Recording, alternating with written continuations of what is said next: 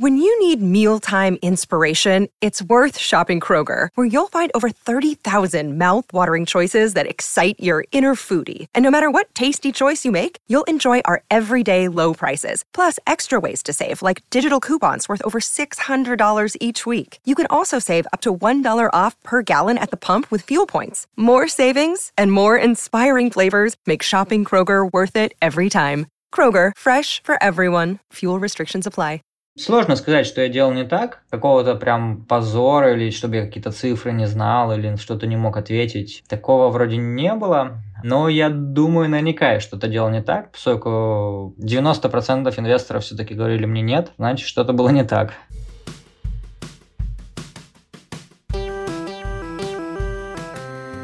Привет, меня зовут Кристина Вазовский, и это «Провал» – подкаст о ситуациях, в которых что-то пошло не так.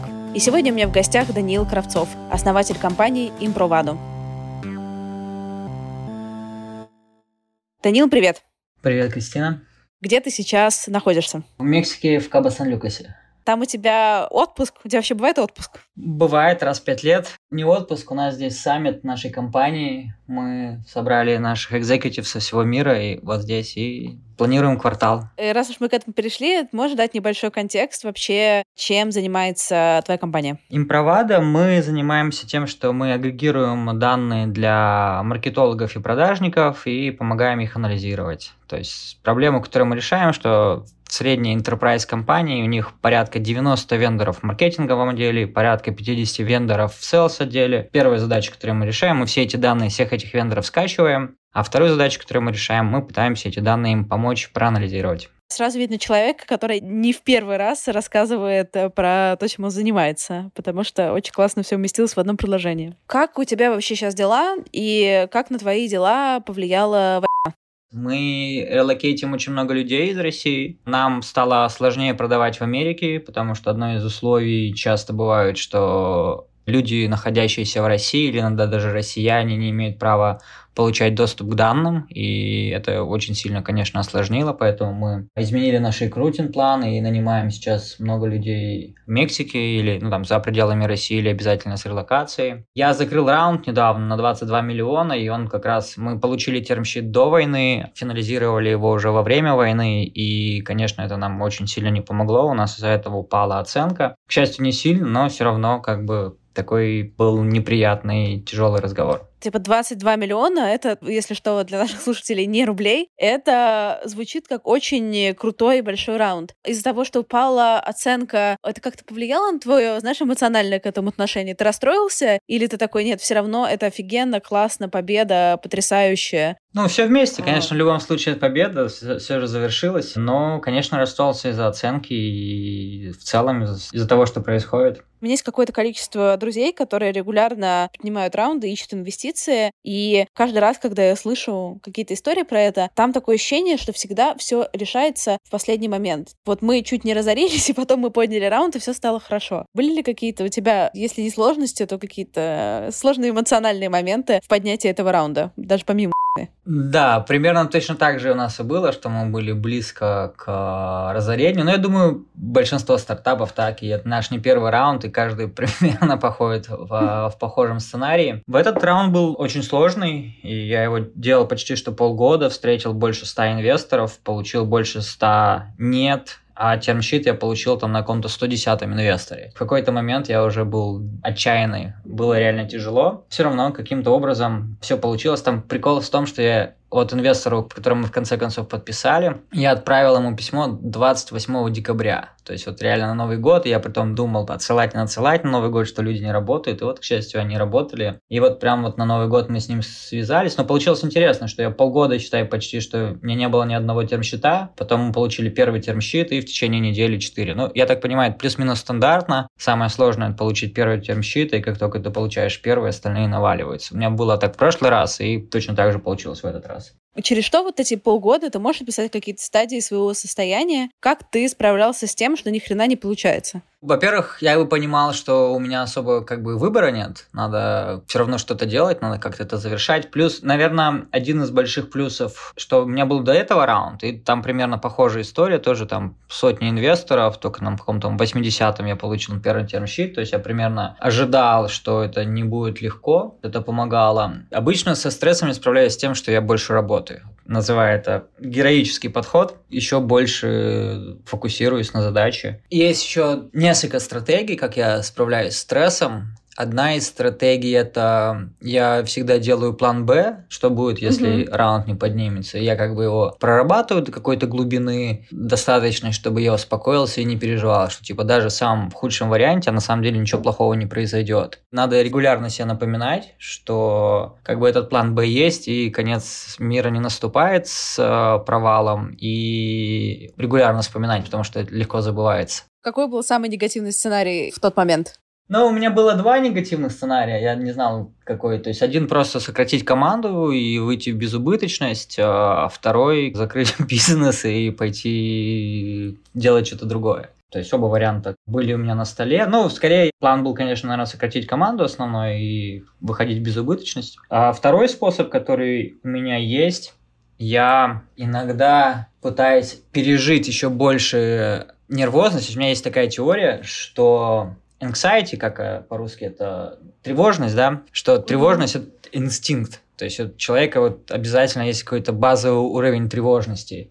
И если ее как-то канализировать, очень сильно потревожиться, вот прям взять и вот прям серьезно попараноить, то потом эта тревожность пропадает на какое-то время. Вот, к примеру, или там как с сексуальным желанием, да, вот оно, если ты сексуальное желание выпускаешь, у тебя потом какое-то время нет. Примерно так же и с тревожностью, mm-hmm. что если сильно запараноиться какое-то время, прям сильно попереживать, то потом становится попроще. По крайней мере, вот моя психика так работает. Это вот еще один из способов. Я иногда вот прям настраиваюсь на то, чтобы пережить вот эту тревожность очень-очень интенсивно. Очень прикольные штуки, на самом деле. Я тоже это за собой замечала, но, наверное, довольно понятная история. Если дать себе что-то прочувствовать, то потом подотпускает. А ты вообще, возвращаясь к предыдущему пункту, а ты видишь себя в найме вообще? Ты вот представляешь, что пойдешь работать на кого-то? Ну да, на самом деле мне даже интересно. Я просто работал один раз только в найме давно, там мне было лет 19 программистом, а полгода или там год отработал. Мне в целом интересно где-то поработать с какими-то интересными людьми, и в целом я точно этого не боюсь, мне даже интересно поучиться у кого-то. Я бы хотел бы и в крупной компании поработать, и в стартапе поработать, когда не я SEO. Ну да, я тоже не знаю, как искать работу, никогда этим не занимался, но в целом, мне кажется, поиск работы от поиска инвестиций не сильно отличается.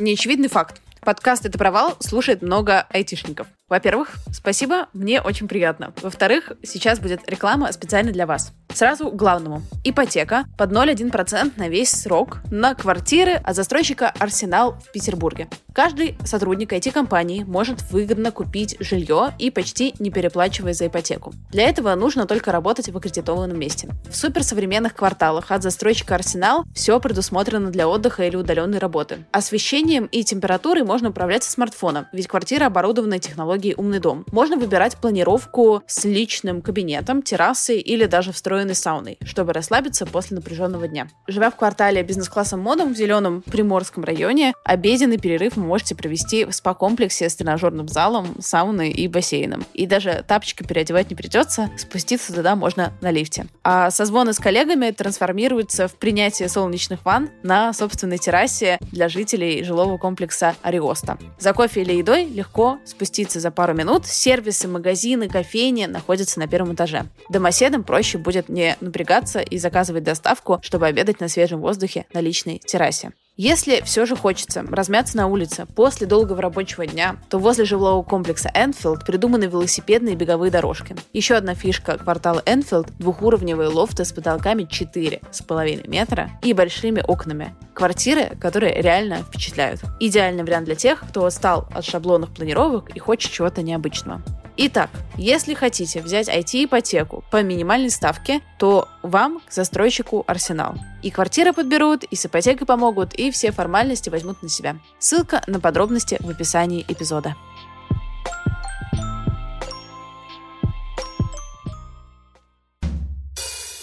Я знаю, что ты вырос в Томске. Точнее, может быть, не вырос, да? Расскажи, пожалуйста, немножко про это. Я знаю, что ты жил долго в Томске. Да, то есть я родился в Советском Союзе, потом в 91 году это оказался Северным Казахстаном, это место, городок под названием Тимиртау, там 80 тысяч населения. В 15 лет переехал в Томск, прожил там 10 лет, потом в Питере пару лет, потом мы путешествовали с женой лет 5, наверное, а в Москве полтора года прожили, и вот последние 6 лет в Сан-Франциско.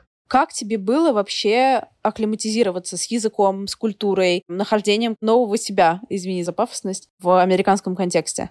Ну, я думаю, любая иммиграция, точнее, наверное, я тогда еще экспатом, скорее всего, был. Хотя, на самом деле, я уехал ровно после Крыма, то есть, в принципе, я уезжал по политическим причинам. Один из ключевых моментов был. Любой переезд такой, он, мне кажется, тяжелый для большинства людей, и также для меня был. Первые там 2-3 года было тяжело, особенно там учесть, что у меня английский был очень плохой, у меня вообще в целом проблемы с языками. Ну и до сих пор, на самом деле, я не очень хорошо говорю по-английски, процентов 80 я, наверное, понимаю, а тогда понимал процентов 50. И когда ты понимаешь 50 процентов, переспрашивать достаточно глупо, потому что ты будешь переспрашивать каждое второе предложение, поэтому я научился просто улыбаться постоянно и говорить yes, yes, как бы на все, что я не понимаю. Было тяжело, но я понимал, что, ну, как бы я готов к этому был, как я говорил, что у меня такой подход героический, то есть если есть какая проблема, я ее решаю всегда в лоб. И просто я знал, пройдет пару лет, и все станет хорошо. Поэтому просто ждал, когда это время наступит. Сейчас ты волнуешься перед тем, как идешь питчить, например, инвесторам что-то?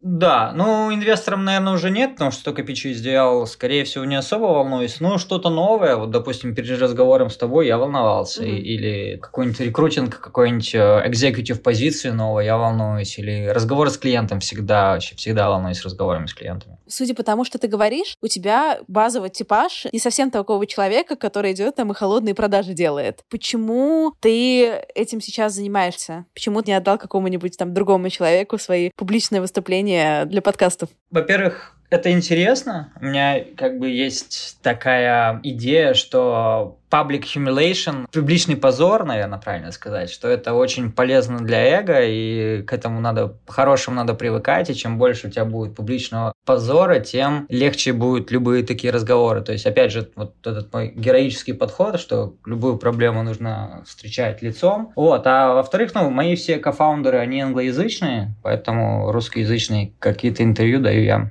Ты уже несколько раз упомянул, что у тебя такой немножко этот комплекс героя, да, в сложной ситуации давайте работать больше. У тебя были когда-то периоды выгорания, потери смысла, чего-то такого, когда ты прямо, ну, офигевал уже? Да, да, точно было. Раз в пять лет, мне кажется, у меня примерно это происходит. Какой-то такой вот я нашел цикл. Да, было. Вот у меня был большой провал. Моя предыдущая компания называлась Ризома. Мы делали что-то похожее на Notion, слэш-кода, такой вот новый knowledge management tool. И вот он провалился, то есть я 4 года его пилил, там продал квартиру, вложился деньги, и в какой-то момент я понял, что не прет. У меня был такой на тот момент какая-то идея мессианства, я думал, что как бы миру этот тул нужен, и было тяжело осознать, что я находился в какой-то иллюзии, хотя, с другой стороны, сейчас, если посмотреть назад, на самом деле я правильно делал все, и не хватило просто уверенности. Блин, знаешь, такой очень тонкий лед, да, между тем, что нужно фигачить дальше, потому что нужно еще немножко, и тогда это окупится, и до того, как нужно все-таки это бросить, потому что это никому нахрен не нужно. Да, да, и вот э, четыре года, то есть я его пилил, и там два года я сомневался, и все-таки через два года как бы забросил. Но, опять же, вот если посмотреть обратно, вот есть успешный стартап Notion, есть успешный стартап какой-нибудь там Rome Research, ну, то есть много есть компаний, которые успешно сделали то, что я планировал, и мы были там раньше всех, и и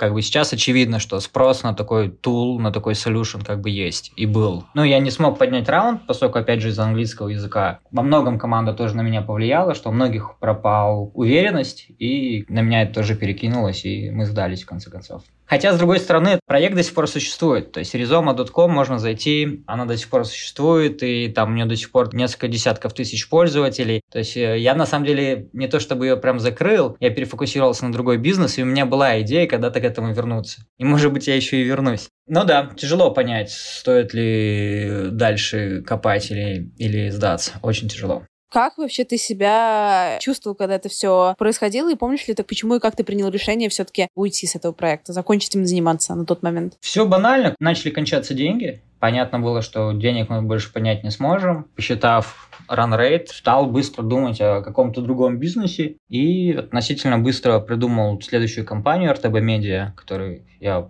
продал в России потом через несколько лет. Да, у меня была депрессия на тот момент, полгода не радовался ничему. Ну вот, то как бы новый бизнес, по сути, меня вытащил из депрессии.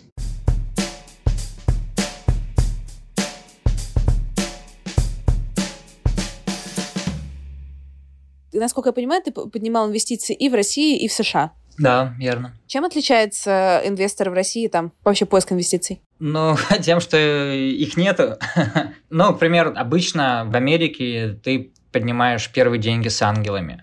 И, ну, а в России ангелов нету. Ну, то есть, к примеру, вот для Ризомы я там встретил там 200 ангелов в Сан-Франциско, легко с ними встретился там из нашей индустрии. На всю Россию, может быть, там будет там сотня ангелов, а из нашей индустрии, может быть, там десяток. Может быть, что-то изменилось. Я когда там с ангелами работал в России, это было много лет назад, может, что-то изменилось, но нету культуры, нету exit ов в России, нету культуры, нету founder ов. То есть в России сколько успешных founder ов России, которые сделали exit и теперь готовы вкладывать. То есть большинство ангелов России это какие-нибудь банкиры, какие-то нефтяники или все что-то подобное. Соответственно, у них там определенный mindset, э, определенные... Есть исключения. Притом нам в Ризому, допустим, у меня были исключения. И в RTB Media у меня были исключения. То есть я нашел людей, которые близки по ментальности к долине slash к Америке, но в целом как бы таких людей просто очень мало. И фандрайзинг — это numbers game. Тебе нужно там 100-200 встреч сделать, чтобы закрыть раунд, как я вот на моих предыдущих всех э, раундах понял. А в России просто невозможно. Нет такого количества. Ну, не говоря уже о том, конечно, и культура. Там какой-нибудь pre-seed в России люди вообще особо не понимают. То есть все ожидают, что у тебя уже есть какая-то выручка. Ну, это же не pre-seed, это уже какая-то там следующая стадия, там оценки, конечно, там совсем другие. В Америке, к примеру, на seed е у тебя там 5-10 миллионов может быть легко оценка, а в России, конечно, таких оценок нету,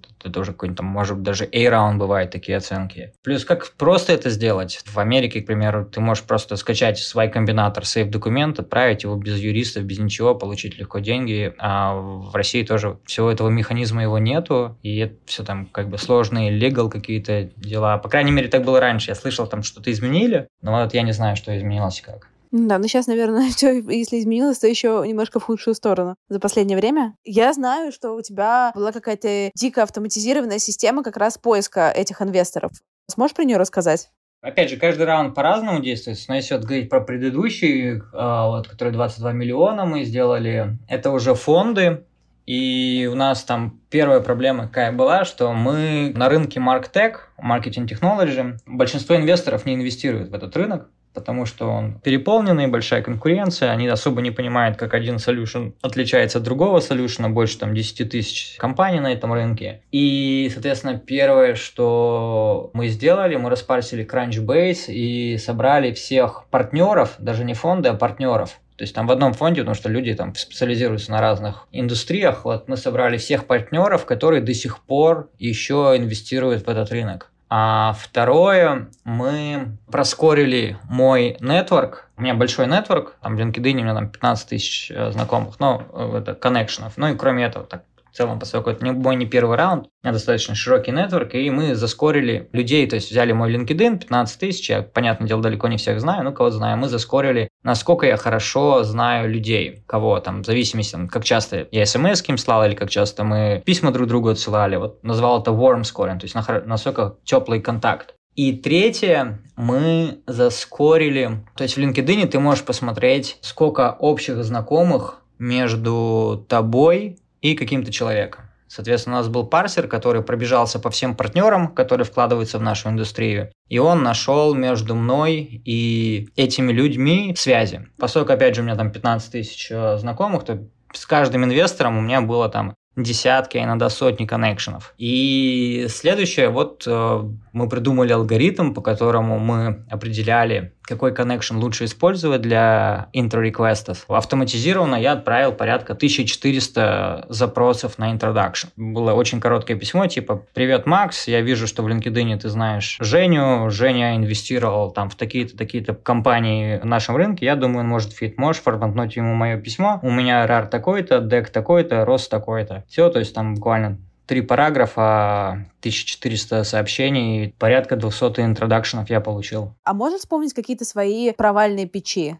когда ты, там, не знаю, приходил на разговор или пытался кому-то рассказать про свой проект, и это вообще не, вообще не работало, и ты такой, ай, что происходит? Да, мой самый травматический опыт, я очень долго, это не с этой компанией было, это вот как раз компания Ризома, который вот Алян Оушен я делал, пред, предыдущая моя компания. Я очень долго добивался встречи с Ларсом Расмуссоном, который был создателем Google Maps, Google Wave, и был он на тот момент, по-моему, CTO в Фейсбуке. Или, может, не CTO, ну какой-то там, он, он экзекутив технический в Фейсбуке был на тот момент. Я очень долго добивался встречи с ним, мы пришли на встречу, и я понял на этой встрече, я не могу ему ничего нормально объяснить на английском просто как бы он меня не понимал, я очень сильно краснел, потел, и очень был такой, конечно, humiliation experience. Очень было позорно. Я думаю, ему не понравилась встреча. Хотя он, на встрече он мне пообещал, что мне там поможет, кого-то познакомит с кем-то и так далее. Но после этого он меня полностью заигнорил, поэтому я делаю вывод, что я встречу профокапил. Хотя, ну, как бы важная встреча для меня была, но вот мой уровень английского языка, к сожалению, был э, на тот момент очень плохим, и Поэтому я думаю, это одна из причин, почему я, моя компания Ризома, я не смог поднять раунд. Хотя не обязательно, то есть я там много чего неправильного делал, но вот был такой у меня опыт. А с этой компанией сложно сказать, что я делал не так. Какого-то прям позора или чтобы я какие-то цифры не знал или что-то не мог ответить. Такого вроде не было. Но я думаю, наверняка я что-то делал не так, поскольку 90% инвесторов все-таки говорили мне нет, значит, что-то было не так. Во время разговора там чувак тебе обещал там помочь и так далее, но поскольку он тебя заигнорил, то, это, видимо, нет. Тебе потребовалось какое-то время, чтобы выучить, ну, вот этот вот культурный код. В России какие-то штуки значит одно, а здесь совсем другое. В Штатах я имею в виду. В России люди чаще директ, но на самом деле те же самые все хорошие инвесторы, они в России все равно будут nice с тобой. То есть они все равно будут как бы тебя подбадривать, говорить хорошо. Инвесторы тебе редко скажут в Америке, что именно у тебя плохо. Вот, во-первых, они могут ошибаться, и они не хотят, чтобы потом ты к ним пришел и сказал, а вот видите, вы были неправы, они, у них там стандартный ответ, да, все круто, ты молодец, э, все классно растешь, все у тебя, ну вот э,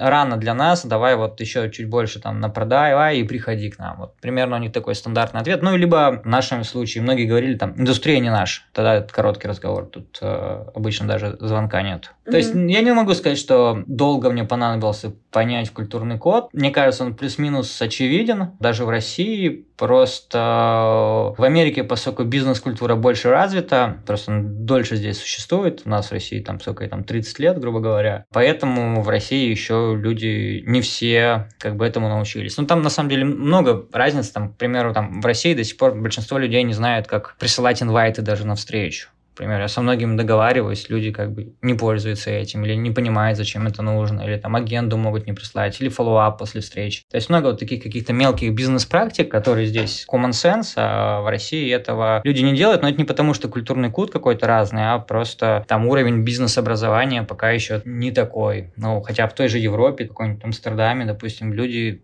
очень близки по бизнес-практикам.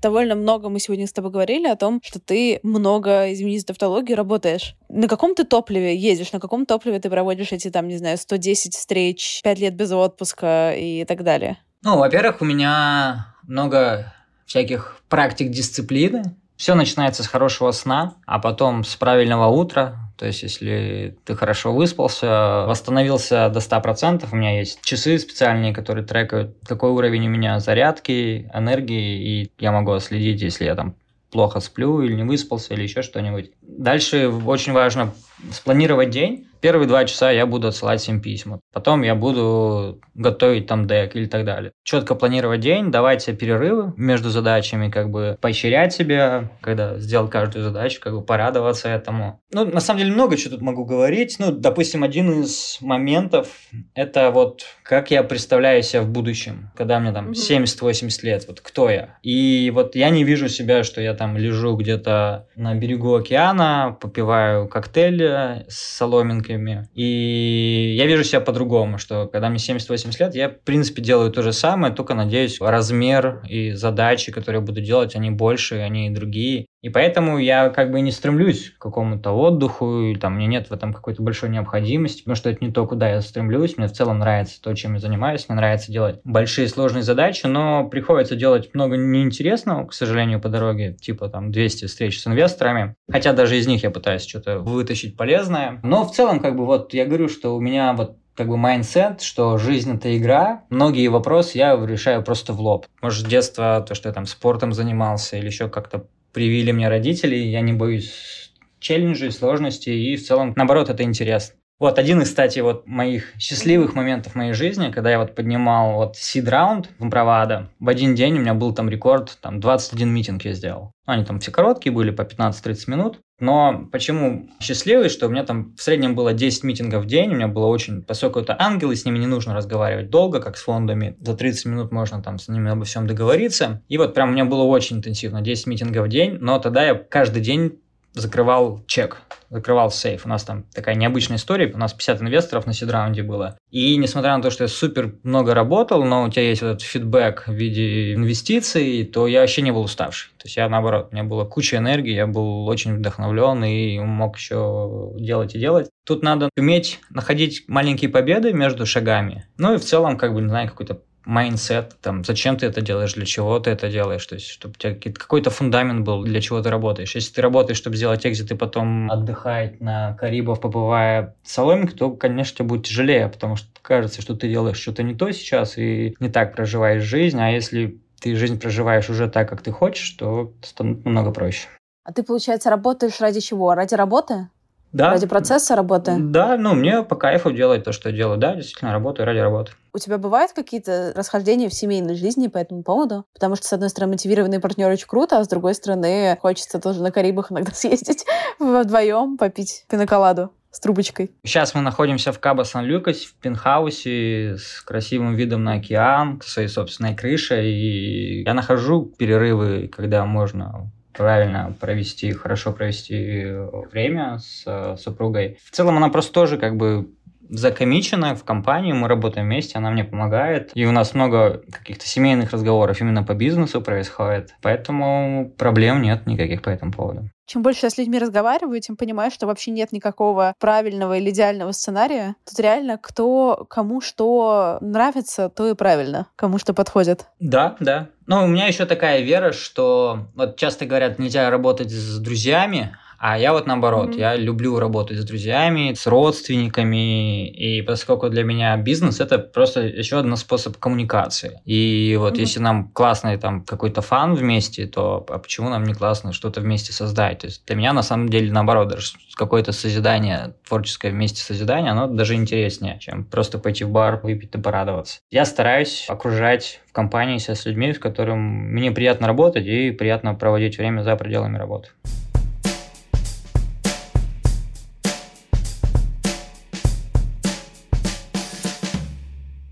Напоследок, можешь ли ты вспомнить какой-то еще один свой провал, историю провала, для того, чтобы завершить наше с тобой милое знакомство? Когда я вот уже приехал второй раз сюда, в, в долину, у меня идея была простая. Я хотел просто сделать любой бизнес. Если до этого там с Ризома я делал, у меня была какая-то идея миссии, что мы там реально меняем, как люди общаются, то в этот раз у меня идея была я просто хочу запустить бизнес, чтобы остаться как бы в этой стране, в этом месте. Идея была простая. Я иду на Красный океан, где много еды и что-нибудь там, какую-нибудь маленькую компанию относительно легко построить. Решил, что я буду продавать рекламу и ходил на всякие стартап-тусовки и распечатал landing page свой, где у меня там было три pricing а, 500 долларов, что там 1000 долларов или еще сколько-то. И вот так вот pitch ил, показывая свой pricing. В какой-то момент я понял, что вот так на одном meeting е я могу только с 10 людьми поговорить, и, по сути, день потратился я решил, что я буду выступать на сцене, на этих стартап-pitch ах часто были, то есть ты выходил и pitch ешь свою компанию, чтобы в тебя инвесторы mm-hmm. вложили. Но я не, не думал, что в меня кто-то вложит, поэтому моя задача была не чтобы не инвесторы в меня вложили, а чтобы стартаперы, которые там сидят, меня услышали и ко мне потом подошли. Это был такой у меня трюк, как бы рассказать всем. В принципе, нормально работало. И следующее я подумал, ну все равно я тут э, весь день трачу и только, по сути, там у меня 5 минут на пич есть, организую я свой ивент начал вот делать свой ивент, собралось там порядка там, 80 человек или 60, что-то в таких цифрах. И поскольку я большую часть времени я был сфокусирован на том, как это все организовать, сделать рекламу, привлечь людей, то сам свой пич, который там собралось там куча народу будет меня слушать час, я не приготовил. И начал готовить очень поздно. И в целом это был огромный был провал. То есть я мой английский, я не был готов, то есть я вышел, я что-то мычал, потел, прям было очень-очень плохо. До того, что там один человек, который мне помогал в этом, подошел ко мне и сказал, чувак, публичное выступление вообще не для тебя, забудь об этом. Ты типа никогда, тебя не будет хорошо, что меня, конечно, сильно задело. Но все равно даже такой вот ивент принес мне двух хороших клиентов, которые там с нами потом долго работали, несмотря даже на то, что вот на самом деле произошло очень плохо. На самом деле у тебя такой, конечно, уникальный подход к этому, потому что, мне кажется, для многих такого рода провалы бы вообще их отвратили на всю жизнь от того, чтобы что-то публично говорить, куда-то ходить, что-то делать. Да, ну опять же, я тут очень все просто. Ты делаешь что-то тысячу раз, двести раз, и у тебя начинает получаться. Я очень так вот ко всему отношусь, что любой спорт, любые задачи. Мне папа все время говорил, упражнение делает мастер. Делай просто много раз, и станешь мастером.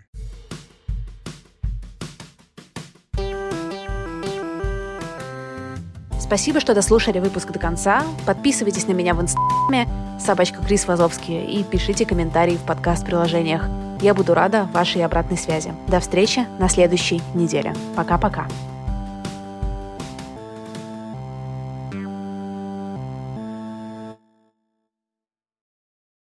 Save big on your Memorial Day barbecue, all in the Kroger app.